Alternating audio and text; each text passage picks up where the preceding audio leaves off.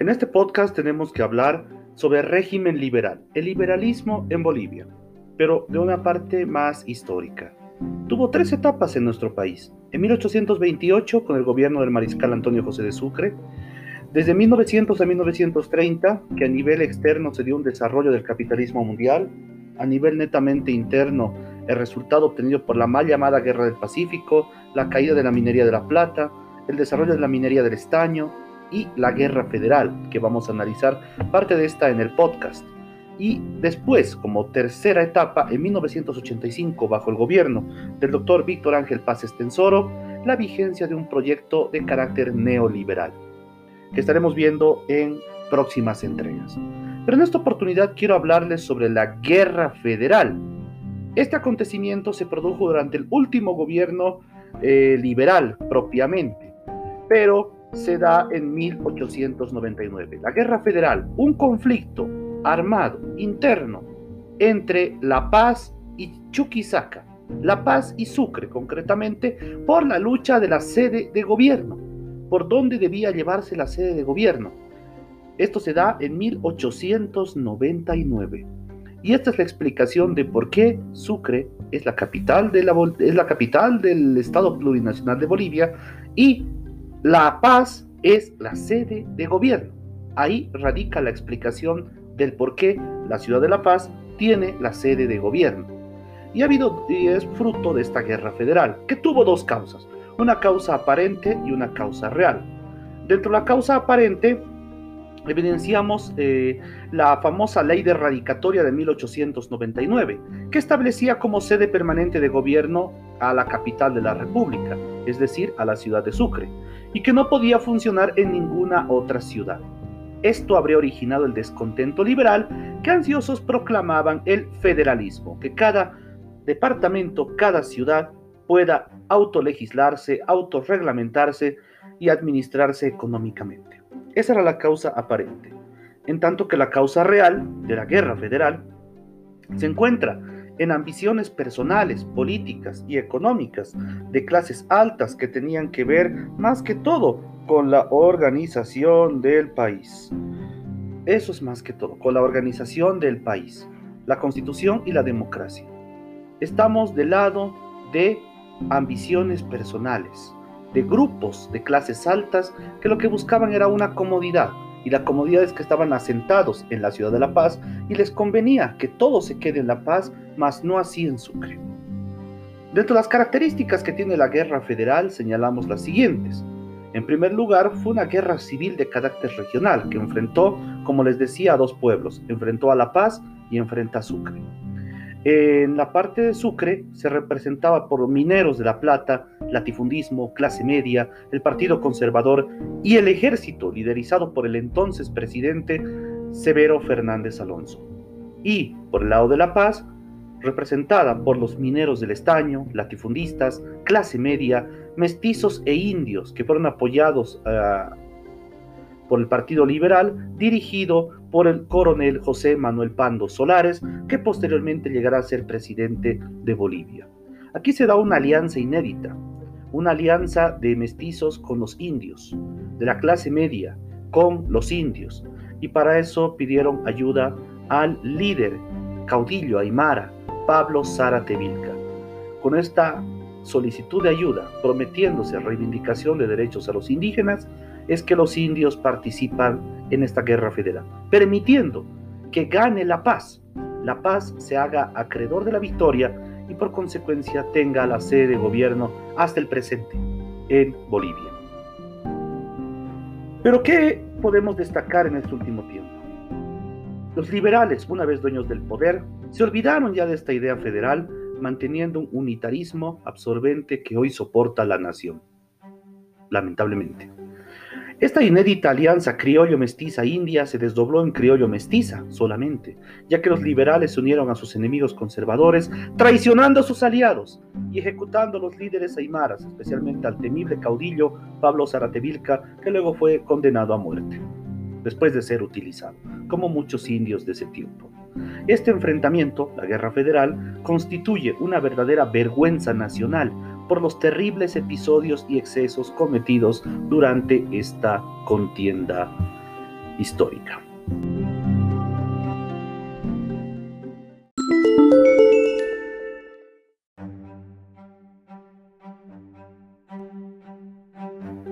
Cabe destacar en este periodo los presidentes de la época, un régimen desde 1899 hasta 1920, destacando los gobiernos de José Manuel Pando Solares, mayor, militar, desde el 25 de octubre de 1899 al 3 de agosto de 1904.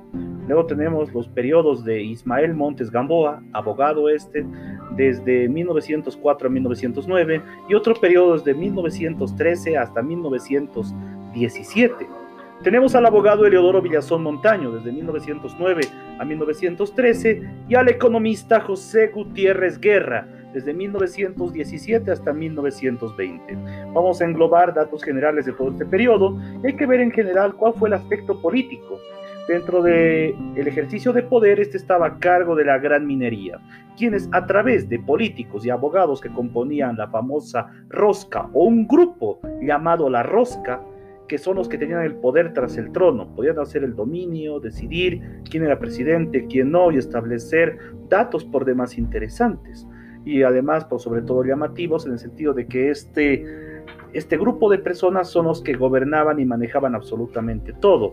En ese sentido, por favor, también recalcar el voto calificado, que su aplicación excluía a los indígenas del voto, y había una total contradicción con postulados liberales, ya que solo asistían a las urnas 70.000 a 80.000 personas que eran consideradas ciudadanas. Se daba una coincidencia ideológica entre lo que era la masonería y el liberalismo, ya que coincidieron con libertad, dignidad personal, independencia de pensamiento, religión pura, igualdad, libertad de conciencia, fraternidad y un anticonservadorismo. Asimismo, una posición anticlero en esta época, con una ruptura consecuente de la Iglesia Católica, que originó la promulgación de la Ley de Libertad de Cultos y de Matrimonio Civil, originando debates y enfrentamientos en el Parlamento, púlpitos y la prensa.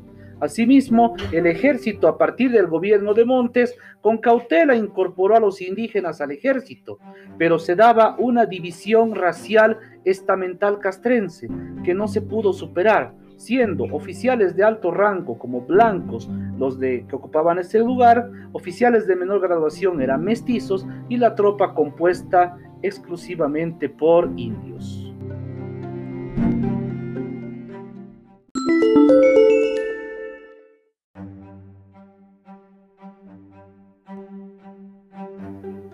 Teniendo en cuenta que el republicanismo es una consecuencia del liberalismo, entre los años 1900 a 1930 se han ejecutado varios proyectos que posibilitaron quizá la modernización infraestructural de Bolivia, pero en lo estructural Bolivia quedó estancada.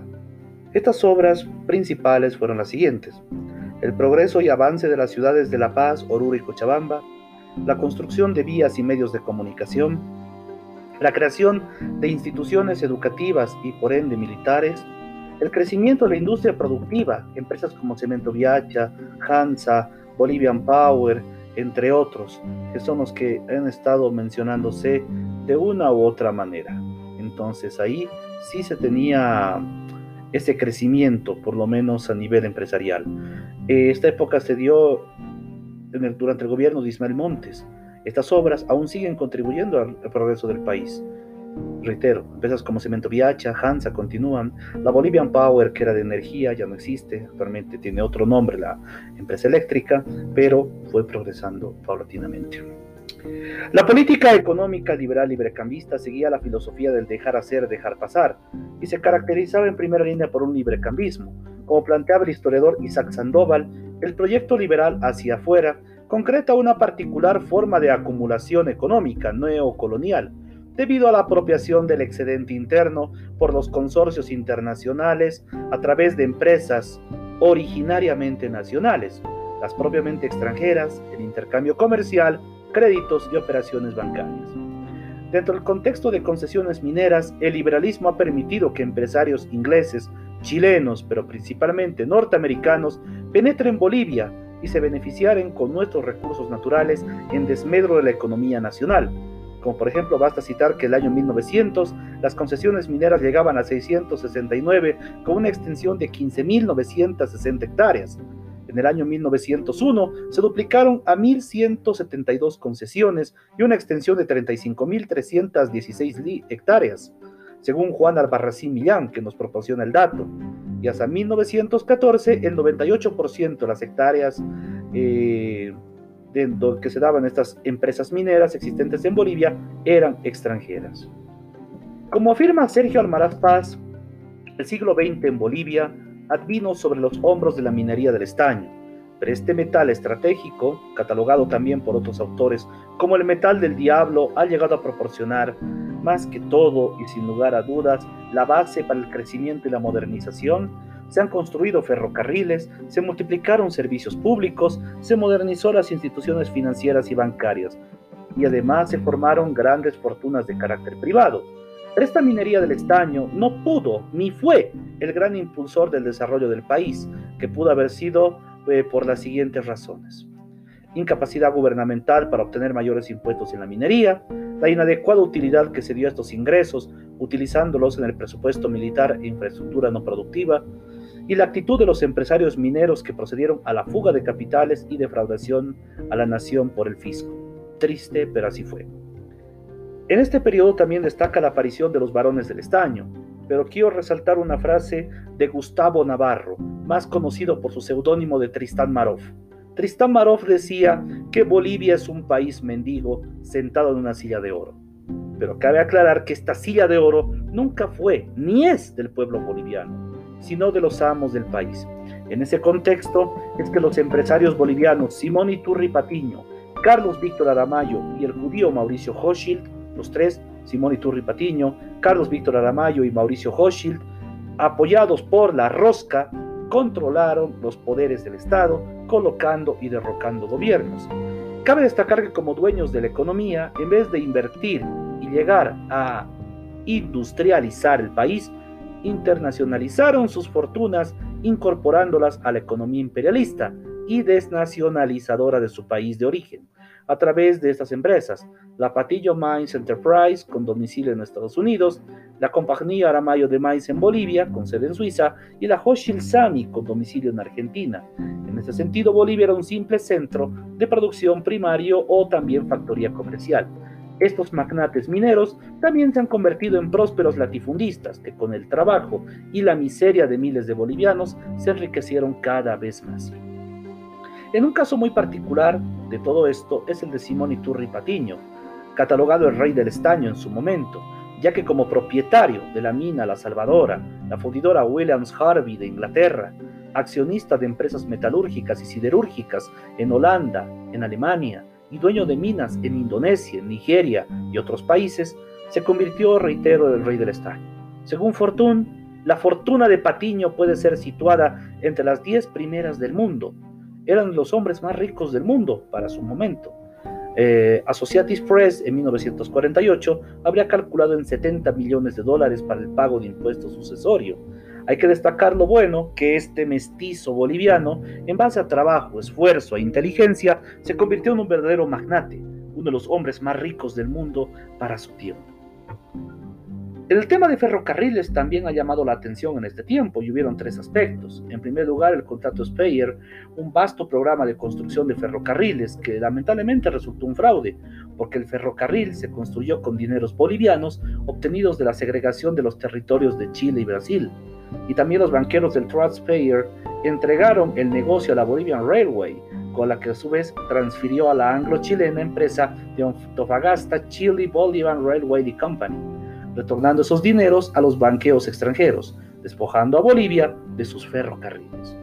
El otro aspecto que resultó un fraude es que Bolivia ocupó el 6º lugar en Sudamérica por la construcción de ferrocarriles en ese tiempo, por encima de Colombia, Venezuela y Ecuador, el mismo que comprende también 2 etapas. Entre el año 1900 hasta 1915, orientados al mercado exterior, vincularon la región occidental del país con la costa del Pacífico y son los tramos de Huaqui, La Paz, Arica, La Paz, Oruro, Viacha, La Paz y Uyuni, Antocha los destacados. Y a partir de 1945, integrando mercados internos, se iniciaron más ferrocarriles que los que se concluyeron.